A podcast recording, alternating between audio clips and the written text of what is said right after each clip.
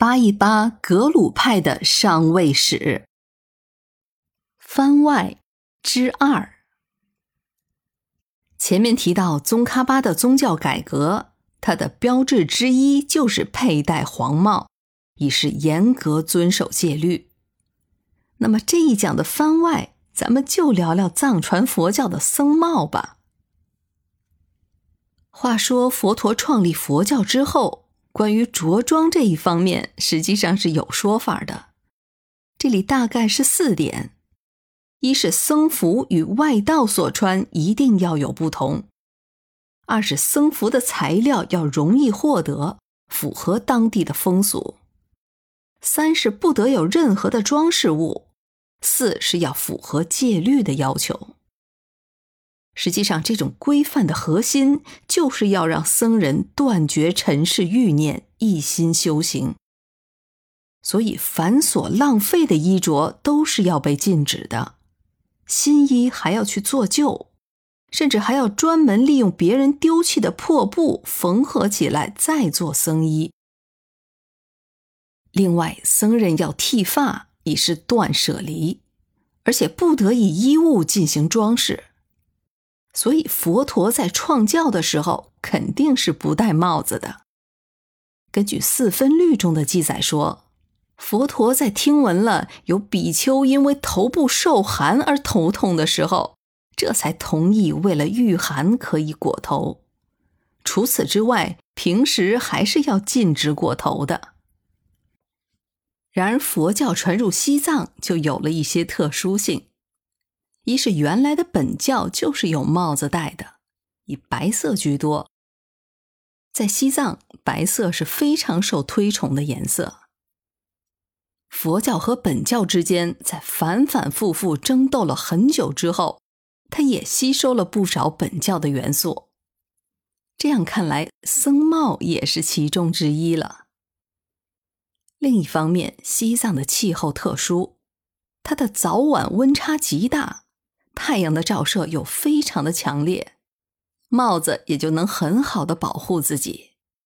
所以，西藏的佛教僧人几乎从一开始就有戴帽子的，只不过这帽子的样式和颜色并没有明确的规定，差不多就是一地一个样，一派一个样。前面提到的贡巴饶色给鲁梅的帽子，原本就应该是白色的。是涂了泥土才成了黄色。不过此后，黄色的僧帽就有了特殊的意义。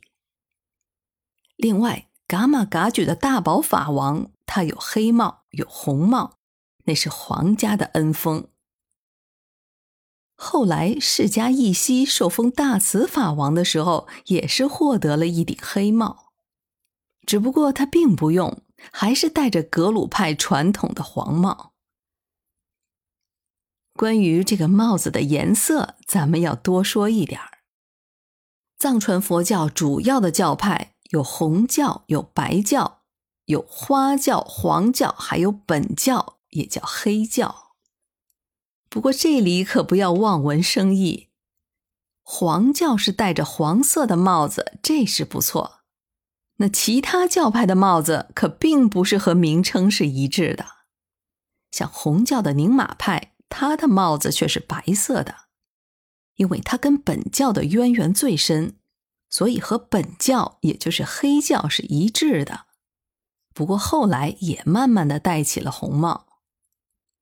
白教噶玛噶举派他们的帽子是红色的，而花教萨迦派的帽子主要是红色的，也有其他的颜色。在西藏的历史上。因为僧人帽子的颜色还发生过冲突。仁邦巴执政时期，他们为了压制格鲁派，就发布了严禁三大寺的僧人参加拉萨传召法会，并且禁止戴黄帽的法令。当时格鲁派的僧人就不得不把僧帽做成里外两个颜色，也就是里面是红色的，外面是黄色的。在寺里的时候，他们让黄色朝外；外出的时候，就把它翻过来，红色朝外。这也算是生动的诠释了什么是上有政策，下有对策。因为格鲁派后来几乎垄断了西藏的政教，所以他的黄帽子后来也就铺天盖地了。这格鲁派的帽子是分为两大类，它们都有专门的名字。一种叫做班夏，就是班智达的帽子的意思。这个班智达就可以理解成是精通大小五名的大学问者的意思。班夏也分为两类，一个是长班夏，叫做班人，是精通大小五名的人才能戴的；而只是通晓五名的，也只能去戴短的，叫做班通。班夏是桃心形的。而这里说的区分的长短，就是指两边遮挡用的布片儿，也称为沿片。这个班夏可不是普通的僧人戴的，只有各大寺院的赤巴、堪布和上师才能去戴班夏，其他的僧人是不能戴的。而他们戴的就是那种看着像鸡冠花似的帽子，那叫姿夏，我们管它叫鸡冠帽也行。这个鸡冠帽其实也是有区分的，那些穗子拢在一起的是寺院的大小执事戴的，而那些松散的才是普通僧人戴的。